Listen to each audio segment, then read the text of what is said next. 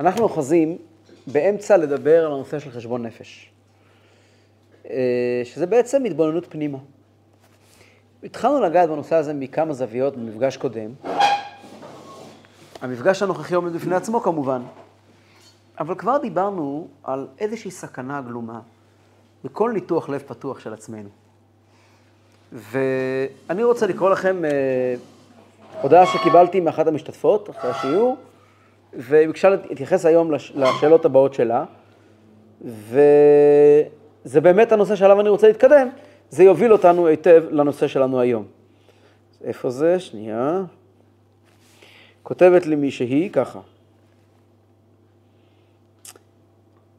איך לא קיבלתי בהירות והבנה, איך עולה בקנה אחד אדם שממוקד בשליחות שלו ומאידך עם הסביבה הקרובה והרחוקה מתנהג מתוך פגמים, גאווה, כעס, ריכוז עצמי, קנאה וכולי. כלומר, המידות עדיין נמצאות ומפעילות אותו ובאות לידי ביטוי בהתנהגותו בשגרה, האם זה בסדר לפי שיטת התניא?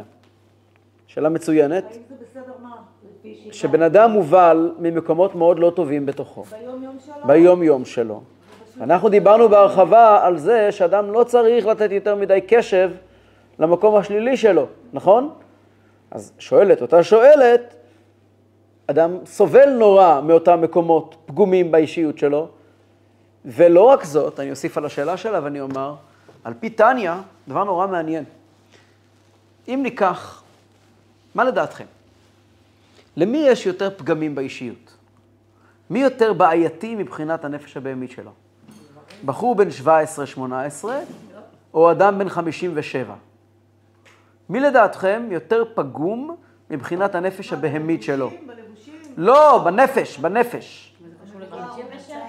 למי יש בעיות יותר נפשיות קשות? לילד בן 17 או בן אדם בן 57? המבוגר ללא ספק, יפה, לסימן כבר למדתם מספיק טניה. נכון שהמבוגר יודע לשלוט בעצמו, אבל לא רק ש... גם אם המבוגר יהודי עובד השם, יש לו הרבה יותר בעיות מאשר הבחור בן ה-17. כמו שבעתניה כותב, שככל שאדם מתבגר, הנפש הבהמית שלו הולכת ומתגבשת, הולכת ומתחילה לקבל זהות יותר ויותר חזקה, וככל שאדם מתבגר, יש אנשים שנעשים בלתי נסבלים, כן? ו- ובכלל לא משנה, גם אם הוא עובד השם. הדוגמה הכי פשוטה לזה, דוגמה נורא פשוטה, שהאדם צעיר מוכן לקבל שינויים הרבה יותר מהר מאדם מבוגר. אדם מבוגר, הנפש הבהמית שלו כל כך חזקה, שהוא לא מוכן לישון לילה, של, לא במיטה שלו, להיות זרוק באיזה מקום. מה שבחור בן 17 אפשר בלי רגע, בתוך רגע להגיד לו, בוא תשכב שם פה, תלך לשם, נכון? אדם מבוגר לא מסוגל, צריך את המקום שלו, את הפינה שלו, בית הכנסת שלו, את הארוחת ערב שלו, את הסדרים שלו. זה לא מהנפש האלוקית, זה נפש הבהמית שהיא מאוד מאוד מקובעת ומגוידת ומגויסת ו- ו- ו- ו- ו- עם המון המון המון, אה, כן, בבחינת זקני ימי הארצות כל הזמן שמזקינים דעתם, אה, כן, כמו שכתוב בגמרא. אז גם אם הוא תלמיד חכם, יש בו גם חלק של עם הארץ. החלקים האלה, כל הזמן אנחנו, מכיוון שהנפש הבהמית מונעת מאגו, אנחנו כל הזמן מזינים את האגו. הרי כל הזמן מזינים את האגו. כמה שנדבר גבוהה גבוהה, כל הזמן אנחנו בעצם מגדילים לעצמנו את האגו. והאגו גדל וגדל ותפח ותופח, ואפילו עובד השם, כתוב בתניא, שאפילו בינוני, אדם שלא עובר עבירה בכלל, לא במחשבה ולא בדיבור ולא במעשה, ככל שנוקפות השנים וככל שעובר הזמן,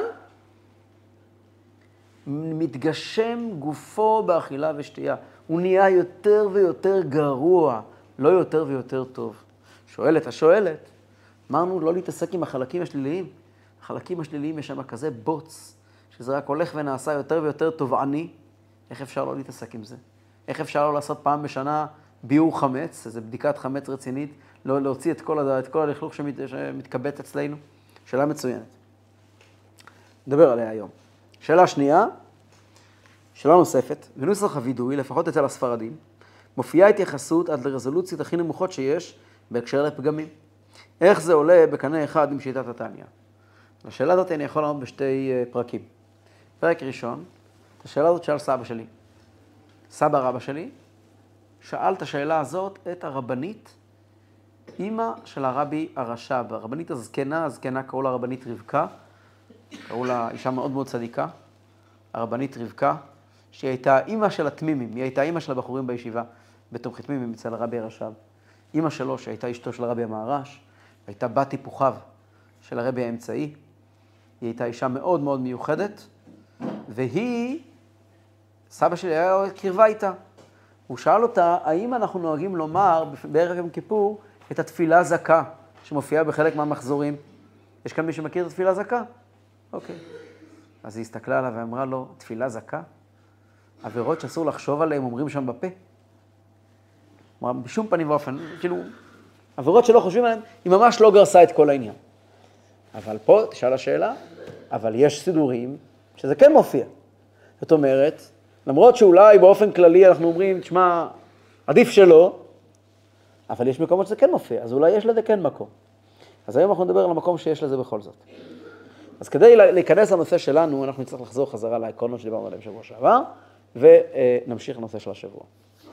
שבוע שעבר דיברנו על זה שאת המושג של חשבון נפש, שהוא מושג קדוש וחשוב ויסודי, אפשר לחלק בגדול לשלושה סוגי חשבונות.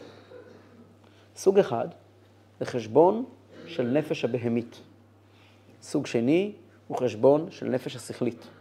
והסוג השלישי הוא חשבון של הנפש האלוקית. שבוע שעבר דיברנו בעיקר על החשבון של הנפש האלוקית. מה זה החשבון של הנפש האלוקית? לכל אחד מאיתנו יש שתי נפשות, נפש אלוקית ונפש בהמית. נפש אלוקית שמחוברת לקדוש ברוך הוא. כל אחד מאיתנו נושא על גביו שליחות עליונה, תפקיד גדול, וזה הנפש האלוקית שלנו. נפש הבהמית זה האגו שלנו, זה הבעיות שלנו, זה הטבע שלנו הבסיסי. ובאמצע יש את הנפש השכלית, שהיא למעשה מערכת הבקרה שלנו. הנפש האלוקית יושבת על השכלית, אבל יש ביניהם הבדל. הנפש האלוקית יש לה אג'נדה, הנפש השכלית אין לה אג'נדה. הנפש האלוקית יש אג'נדה מאוד מאוד ברורה. באתי לשרת את השליחות שלי. הנפש השכלית שואלת, איך אני מנהלת את האירוע? הנפש השכלית זה סוג של מחשיב, היא סוג של מכשיר. איך אני מנהל את האירוע? עכשיו, היא יכולה לנהל את האירוע על פי רצונות של נפש הבאמית גם כן. נפש השכלית יכולה להיות כלי שרת של הנפש הבאמית, השם ישמור. אדם אומר, אני רוצה עכשיו להגיע להישגים, אני רוצה עכשיו להגיע להיות הכי מוצלח בחברה, אז בואו נראה את מי אני צריך להשפיל בדרך, ובקלונו של מי להתכבד, ולעשות מהלכים... הנפש השכלית יכולה לשרת גם את הנפש הבהמית. היא יכולה, היא, היא, היא, היא יכולה להיות כלי שרת בידיים של... הנפש השכלית באופן כללי, היא באופן טבעי יותר מתאימה לנפש האלוקית. אבל הנפש האלוקית מגיעה עם אג'נדה. האג'נדה של הנפש האלוקית, הגעתי לפה עבור שליחות. הגעתי לכאן עבור מטרה. וזה הרבה מאוד פעמים לא עומד בקנה אחד עם, עם הטבעי שלנו, נכון? אה, העובדה שיש לי שליחות, אבל, אבל בא לי עכשיו לעשות לביתי, ולא רוצה עכשיו להתעסק ב... להתקשר לאי היולדת הנודניקית שדבר איתה בטלפון, היא רק... לא, להתקשר אליה זה, זה כאב ראש אחר כך. הנפש האלוקית לא תמיד חושבת, בדרך כלל לא, חושבת, ב, ב, ב, אבל הנפש האלוקית יכולה למצוא בזה גם הנאה בסוף, כי היא מגיעה להגשמה. הנפש האלוקית מגיעה להגשמה בדברים של אלוקית. אם השליחות שלי זה לחנך את הילדים שלי, אז גם אם אני כעת יצאתי וישבתי איתם בגינה, בשמש, ואכלתי אותם וסיפרתי להם סיפור על רבי עקיבא ורבי טרפון וחבריו ושודדים, אז, ו, ו, ו, ואולי לא בא לי מצד הנפש הבהמית, אין לי שום ספק שכשאני אחזור הביתה אני אהיה מלא באושר ואני מלא בשמחה, שהנה עשיתי את התפקיד שלי. כי אני מבין ואני מרגיש שזה מקום שלי, מקום אמיתי שלי, זה נפש, נפש אלוקית. אז חשבון נפש של הנפש הבהמית, האלוקית, כבר דיברנו. על זה שאדם צריך בכל יום ובכל עת לשאול את עצמו שוב ושוב את השאלה הגדולה, אייכה?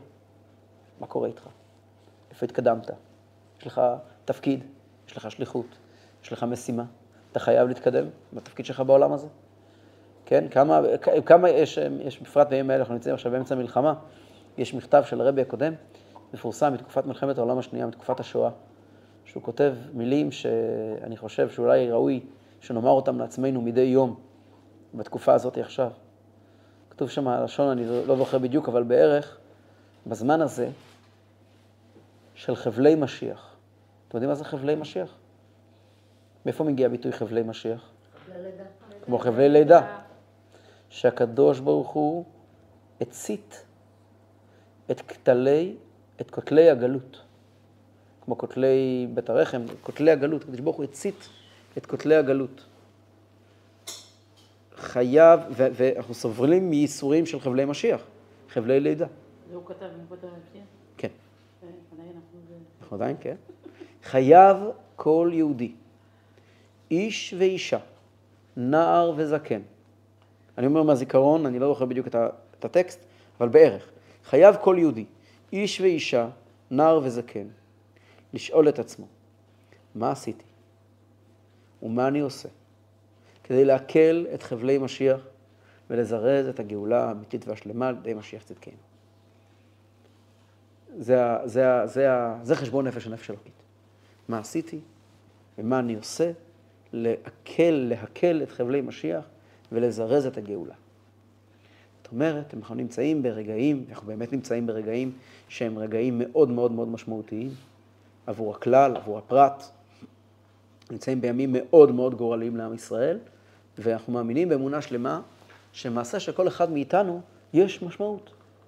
אנחנו מאמינים באמונה שלמה שיש באמת, יש תוחלת, יש משמעות לפרק התהילים שאנחנו אומרים בבית.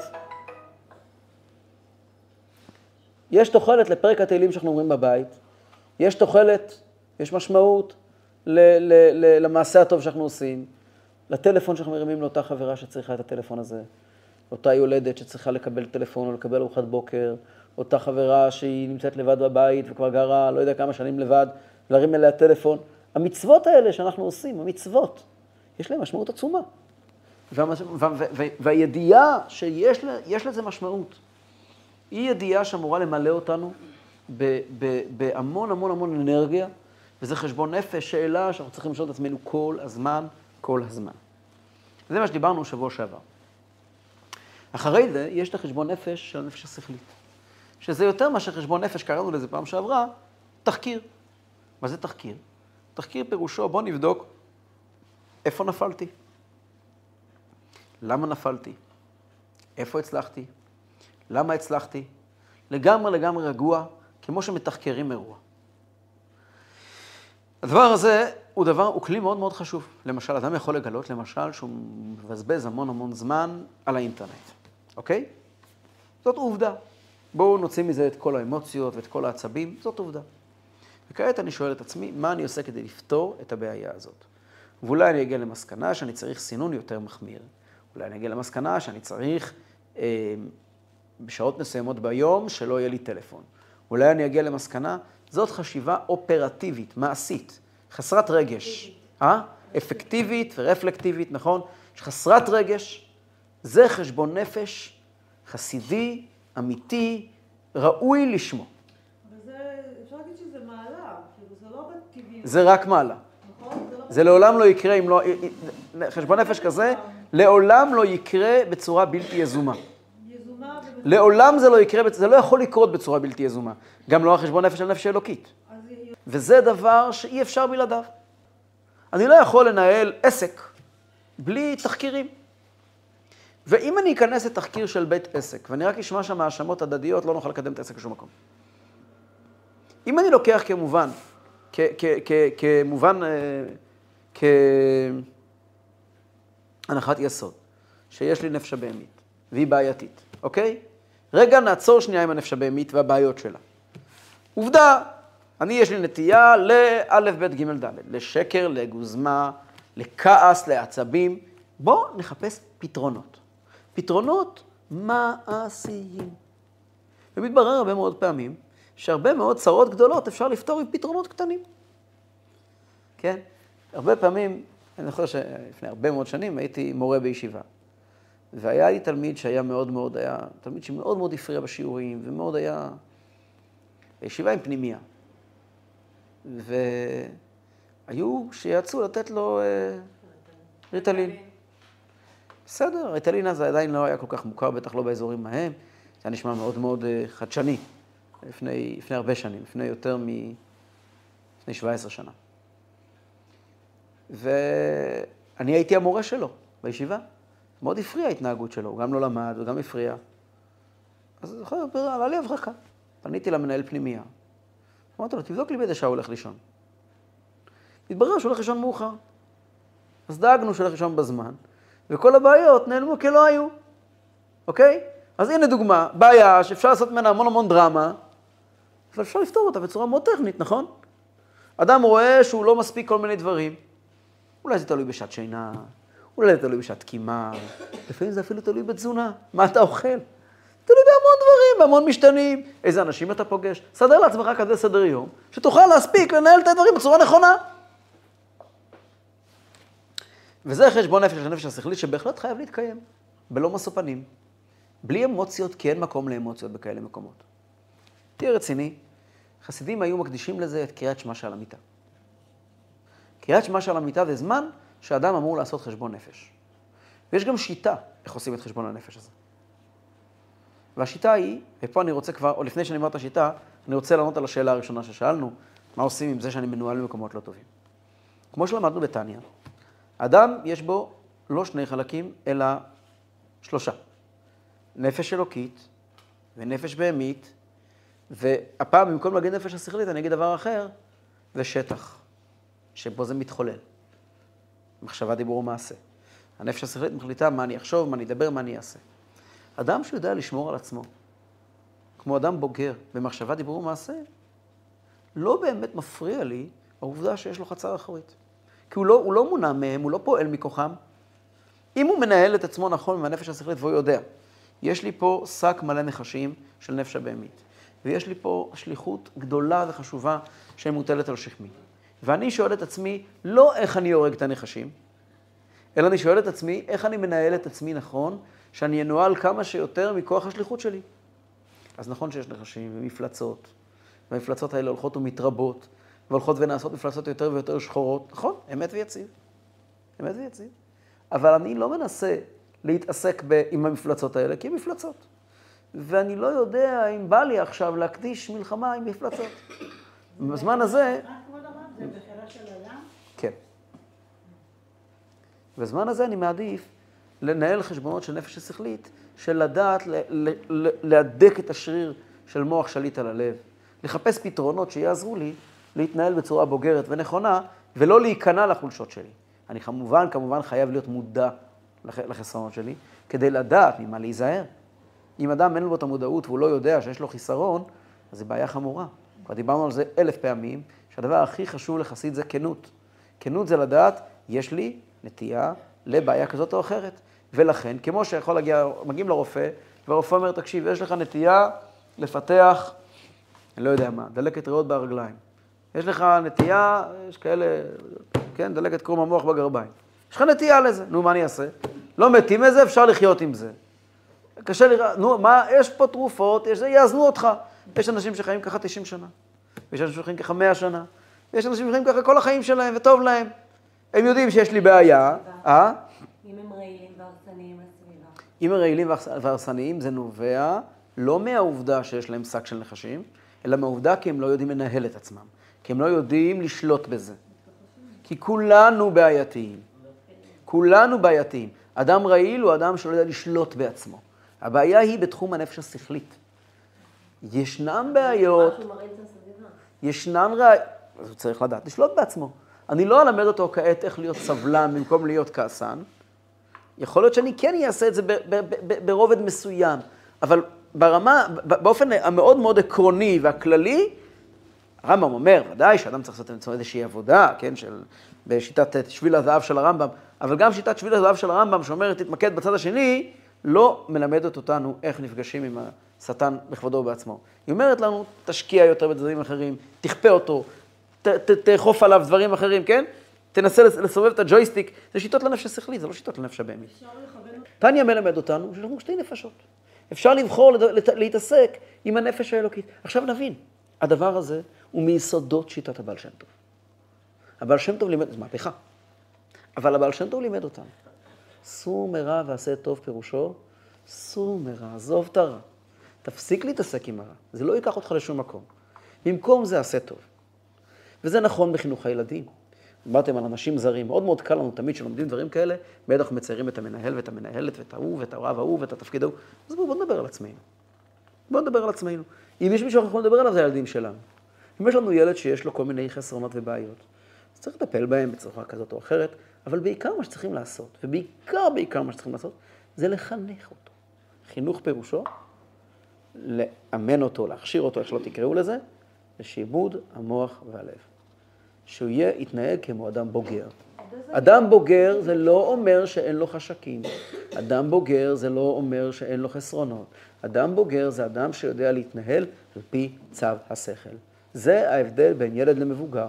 ילד קטן יושב על הרצפה, אוכל את הלחם שלו, וכל הרצפה מתמלאת לחם. ילד מבוגר אוכל על יד השולחן עם מזלג וסכין, נכון? האם הילד המבוגר לא בא לו לפעמים להשתולל באוכל? יכול להיות שכן. אבל אם הוא מחונך, אז הוא יודע שזה לא המקום ולא הזמן, נכון?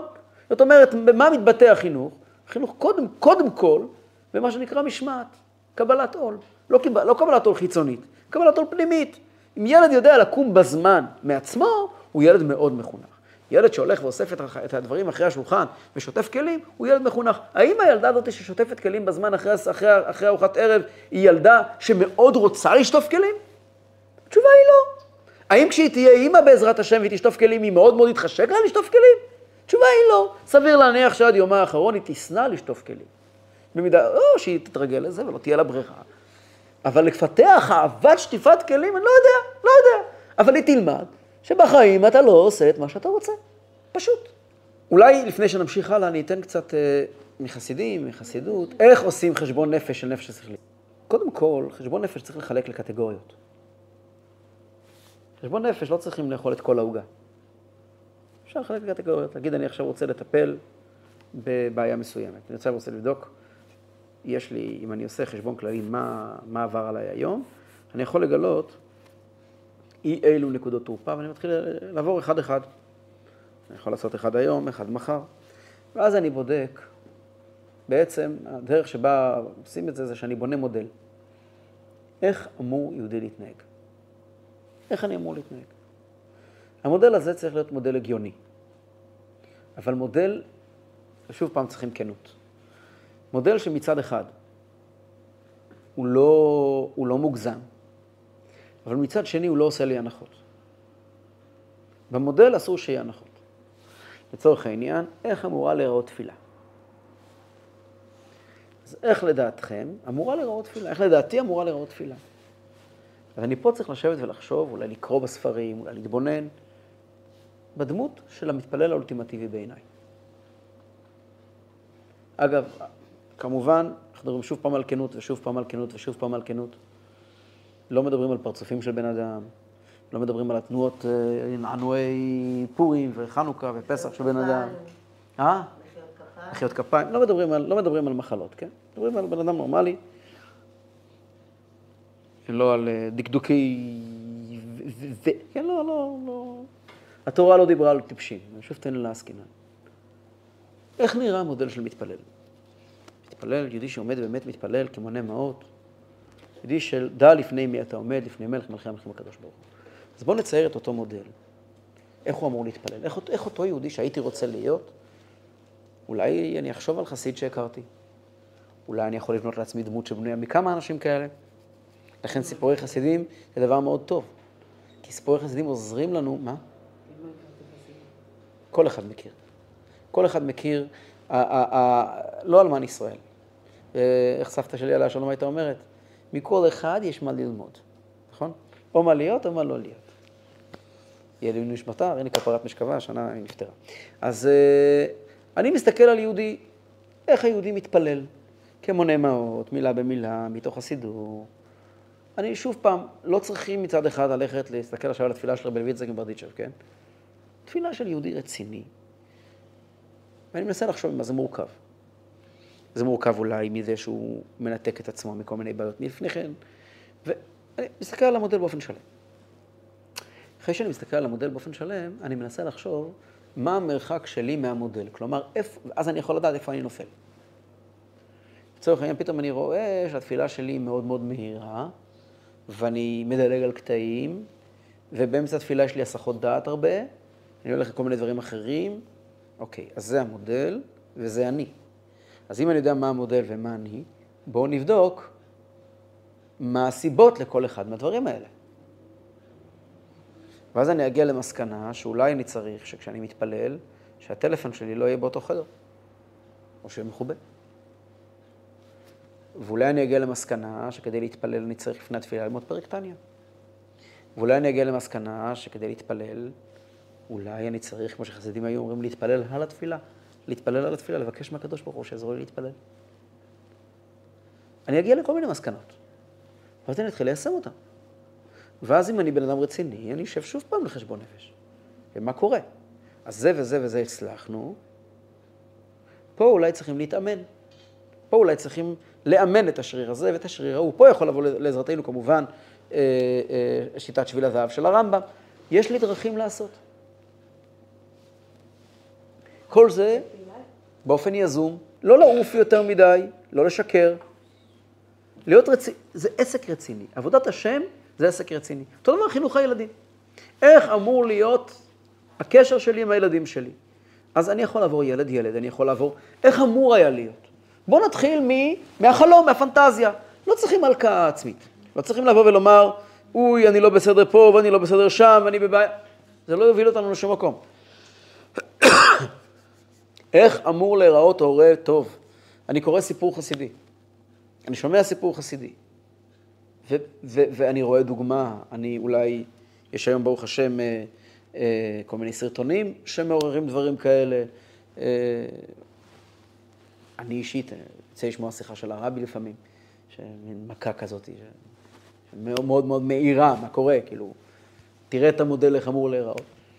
ואז אפשר לשבת, בין, בין חסידים זה בוודאי הרבה פעמים בהתוועדות חסידית, ולחשוב, ולחשוב. איך אני משלים את הפערים האלה? איך אני, איך אני נהיה מחנך טוב יותר? הורה טוב יותר. ומה זה הורה טוב? אני לא יכול, אומרים לילד, תתנהגו יפה כשאימא הולכת מהבית. אה, מה זה להתנהג יפה? אתה לא אמרת לי מה זה להתנהג יפה. כשאתם הולכים לסבתא תתנהגו יפה. מה זה להתנהג יפה? לא יודע מה זה להתנהג יפה. אה? לעשות הגדרה. אז אני חייב הגדרה. אני חייב הגדרה. וההגדרה הזאת היא חייבת, ככל שאני יורד יותר לפרטים, זה יותר אמיתי. וככל שאני יותר יורד לפרטים ואני מתעסק עם השכל שלי, אז זה גם לא אמוציונלי, זה לא, זה לא פותח שום פצע, זה לא מסוכן. להפך, זה בריא מאוד. פרקטית, אנחנו שואלים את עצמנו שאלה פשוטה. איך נראה ההורה האולטימטיבי? איך אני אמור להתנהג מול הילד בשעת השכבה? נהפוך את זה להכי הכי הכי קצר, כן? ברמה מאוד... או איך אני מתנהל, איך אני אמור להתנהל מול הילד בנושא, בתחום הלימודי. אני פתאום תופס שפתחתי פער עצום, אני לא יודע בכלל מה הילד לומד, מה הילד לא לומד, אין לי מושג מה קורה אצלו, אין לי מושג מה קורה אצלו בכיתה, ובואו ננסה לחשוב רגע, לפני שאנחנו נכנסים לכל מיני עצבים וזה וזה, אנחנו כן בסדר, אנחנו בסדר, איך אמור, מה, מה, מה מצופה ממני? מה מצופה מהורה כשהוא רוצה לדעת מה קורה מהילד שלו בכיתה? מה מצופה? אז יש דברים שאני אולי יכול לעזור, יש דברים שאולי אני אפילו לא אמור לדעת ולא אמור לעזור. אולי יש דברים שאני בכלל לא אמור לדעת, גם יש דברים כאלה. אחרי שאני יודע מה מצופה ממני ומה אני אמור לעשות, ולא צריך להתבייש, אפשר גם לכתוב את זה, ואז אני יושב ואני אומר לעצמי, רגע, רגע, ואיפה אני? פה, פה יש לי מה להשתפר, פה, פה אני בסדר. אבל פה יש לי מה להשתפר, פה יש מה להשתפר. אוקיי, ואיך פותרים את הבעיה הזאת? אז היום אני פותר בעיה אחת. את זה אני יכול לפתור באמצעות טלפון למורה פעם בשבועיים. זה אני יכול לפתור באמצעות שאני אקח את הילד המסוים הזה, שאני יוצא לקניות, אני אקח את כל פעם את הילד אחר, על פי תור מסוים, ואדבר איתו בדרך. את זה אני יכול לפתור אם יהיה לי איזה שעת איכות, שעת איכות עם הילד, שאני יושב ומשחק איתו שבצנה. לא משנה. כן, אז, אז, אז כל ערב נעשה חשבון נפש על, על פרט אה, אחד פיצי או מה? ככל, ככל שזה יותר פיצי, זה יותר מעשי. נכון, אז איך מחליטים, אה, כל כך הרבה דברים לעבוד עליהם. אז, אז, אז באמת, כנראה שיהודי מסודר, אני לא רוצה לדבר גבוהה גבוהה כאילו אני מתוקן וכאילו אני מסודר, אבל כנראה שיהודי מסודר מחזיק איזשהו, אה, איזשהו תוכנית עבודה. כן. כן? אה, אם אני מכיר כזה יהודי? כן. אני חושב שאני מכיר. כן, אני חושב שאני מכיר. אני רואה שהנפש הבאמית לא מספיק לדבר היום, אז בואו נמשיך עם הנפש השכלית. אה, כן. אז רק בלי להיכנס לכל הנושא של הבאמית, שבואו נעסוק בעזרת השם שבוע הבא, אני רואה, כי אנחנו לא מגיעים לזה היום. השכלית תפס לנו את כל הזמן. אה, אני כן רוצה לתת איזשהו תמרור אזהרה מהנפש הבהמית. הזכרנו אותו ברמז, והוא מאוד מאוד מאוד חשוב. נקודת ההבדל בהתנהגות בין אלוקית לבהמית, שהנפש הבהמית היא תמיד תפעל לא בהזמנה. היא תמיד תפעל באופן, היא, היא פתאום תתעורר, נכון? היא פתאום מגיעה. היא שולטת בלב. מקום משכנה שלה באמת הוא בלב. ולכן, תמיד הלב ייקח אותנו לכל מיני מקומות. ויש לנו הרבה פעמים מחשבות שנדמה לנו שהן מחשבות של אלוקית או של שכלית, אבל באמת אלו מחשבות של בהמית. איך אני, של הנפש הבהמית. מחשבות מאוד מאוד טובות, שמגיעות ואומרות לי, אתה צריך לעשות את זה, ואתה צריך לעשות את זה, ואתה לא בסדר פה, ואתה לא בסדר שם. נעים להכיר נפש הבהמית. נפש הבהמית בתחפושת. בכל פעם שהמחשבות האלה מגיעות לנו, שלא הזמנו אותן, אלו מחשבות של הנפש הבהמית, כמו שחסידים היו אומרים, שהנפש הבהמית, כתוב בתניא, חסידים היו מפרשים את זה, בתניא מפורש, שמחשבות כאלה שמגיעות לנו, אם זה בזמן התפילה, או בזמן עבודת השם, הרי בוודאי הם באו להפריע לנו להתפלל. הם באו להפריע לנו לעבוד את השם. ואם זה בזמן שאנחנו עסוקים בדברים אחרים, באמצע לשטוף כלים, או באמצע, אני יודע, להשכיב את הילדים, או... מאיפה זה הגיע? אומר בעל התניא. מה, אתה אדם קדוש? שמגיעים לו מחשבות קדושות באמצע היום. אם היית אדם קדוש, אומר בעל התניא, היו מגיעים לך מחשבות קדושות. אבל אתה לא אדם קדוש, כי יש לך נפש הבהמית. והיא הברירת מחדל שלך, כמו שדיברנו במפגשים קודמים. אז כל המחשבות שלך, שלא הזמנת אותן, הם הנפש הבהמית. ואם זה הגיע, בוודאי הנפש הבהמית רוצה להפיל אותך בעצבות. רוצה להביא אותך למסקנה שאתה לא בסדר, וככל שתשקע במחשבות שאתה לא בסדר, אתה לא תהיה בסדר. כן? מה הדבר הכי גרוע? לשכנע ילד ולהגיד לו, אתה שקרן, אתה גנב, נכון? הנפש אלוקי באמת יודעת את הסוד הזה, והיא רוצה להגיד לנו את המילים האלה.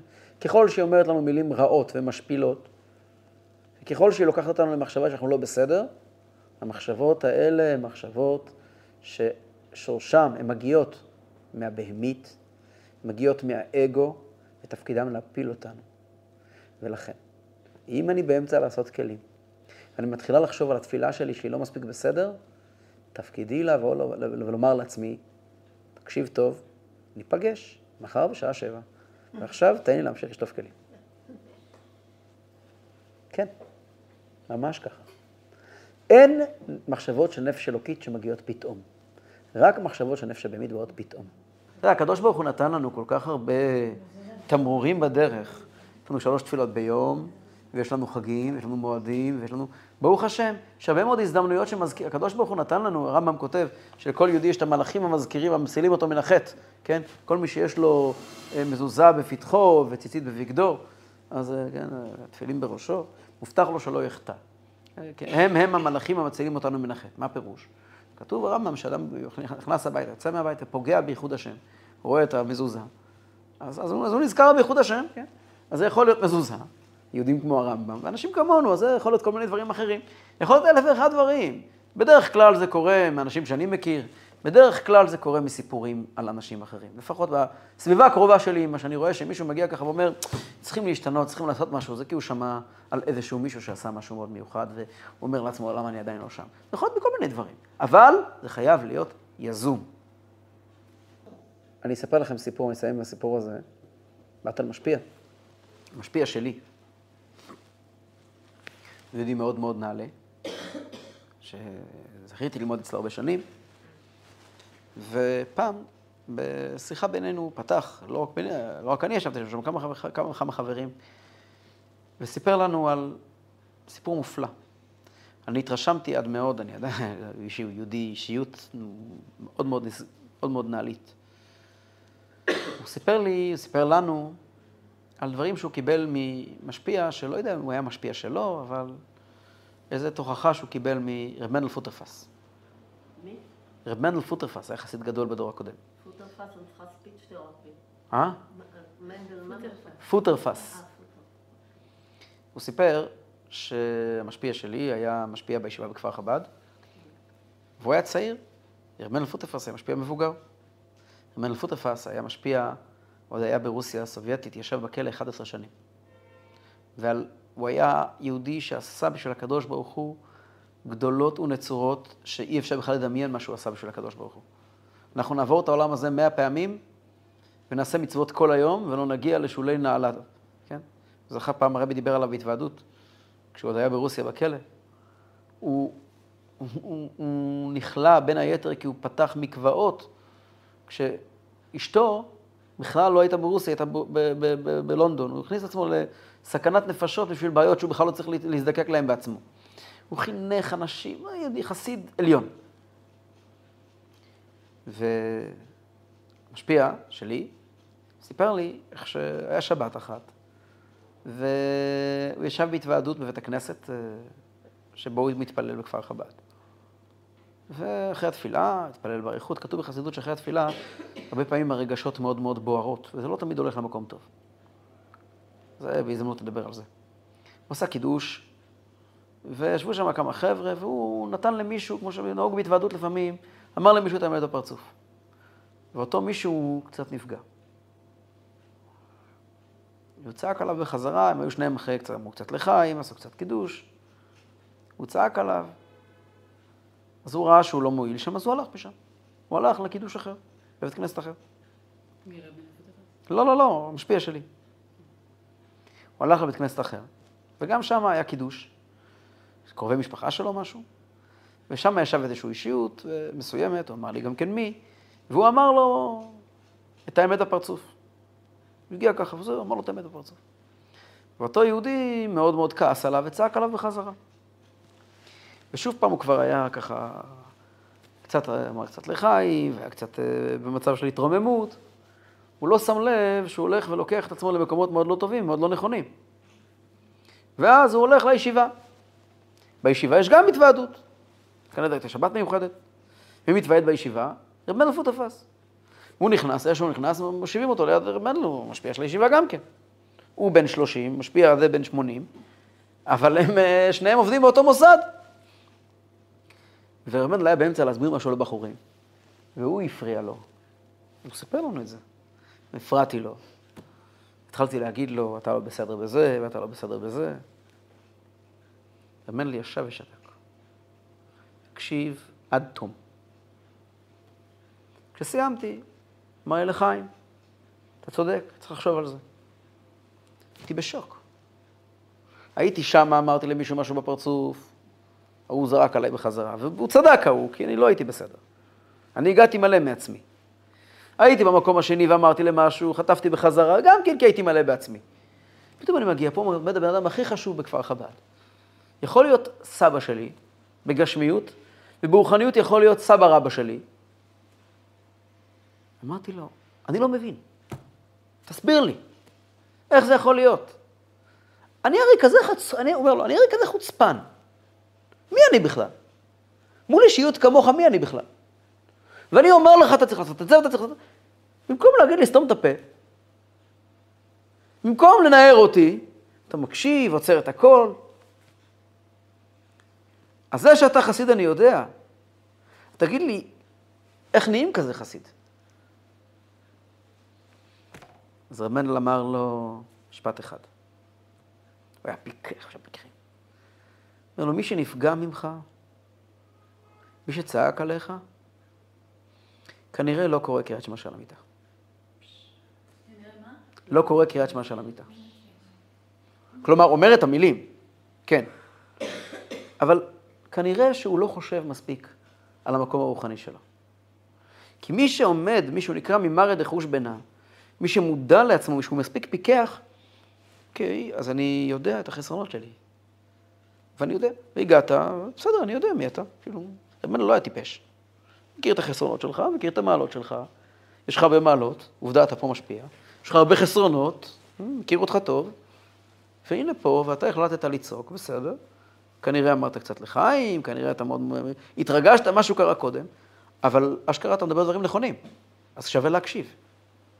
כי אני צריך מזמן לזמן לשמוע את האמת. אז אני מנצל את ההזדמנות להקשיב לך. זה כזו אמירה, כנראה שהוא לא אומר קריאת שמע של המיטה. סבא שלי, היה לי סבא רבא שלי, קראו לו איצ'קר רסקין, השם ייקום דמו, הוא נרצח על ידי הרוסים. היה חסיד גדול. והוא היה, עם זה נסיים, לעילוי נשמתו. היה מנגן ניגון, יש ניגון חסידי, שהמילים שלו זה ניגון של חשבון נפש, שאומרים בהתוועדות. ניגון שהמילים שלו זה לאכול, אוכלים. לשתות, שותים טוב. אבל למה כשאנחנו רוצים להתפלל, זה לא מתפלל כמו שצריך? כן, יש ניגון כזה חסידי מפורסם. הוא הוסיף לו קטע. המנגינה של הניגון הזה זה איי איי איי איי איי איי איי איי איי לדה דה דה די איי איי איי איי איי איי איי איי איי איי איי וגם קריאת שמע שעל המיטה, ככה הוא מוסיף, כן? הניגון לאכול, אוכלים, לשתות, שותים, אבל מה לעשות שהתפילה היא לא כמו שצריך. לאכול, אוכלים כמו שצריך, לשתות, שותים, אבל מה לעשות שהתפילה היא לא כמו שצריך, ככה זה ממשיך הלאה. הרב מתעלם, מה לעשות שלא בא לי להתפלל. שלא בא לי להתפלל, או, נכון. אז היה איי איי איי איי איי איי איי וגם קריאת שמע שעל המיטה. אז הקדוש ברוך הוא יעזור. יש לנו את כל היכולת, הקדוש ברוך הוא נותן לנו את כל היכולת. יש לנו נפש אלוקית עשירה. נפש באמת בעייתית, לא צריכים להיבהל מזה. קיבלנו את הכלים. אפשר לעשות, לנהל את עצמנו בצורה נכונה, ובעזרת השם נעלה בדרך העולה בית.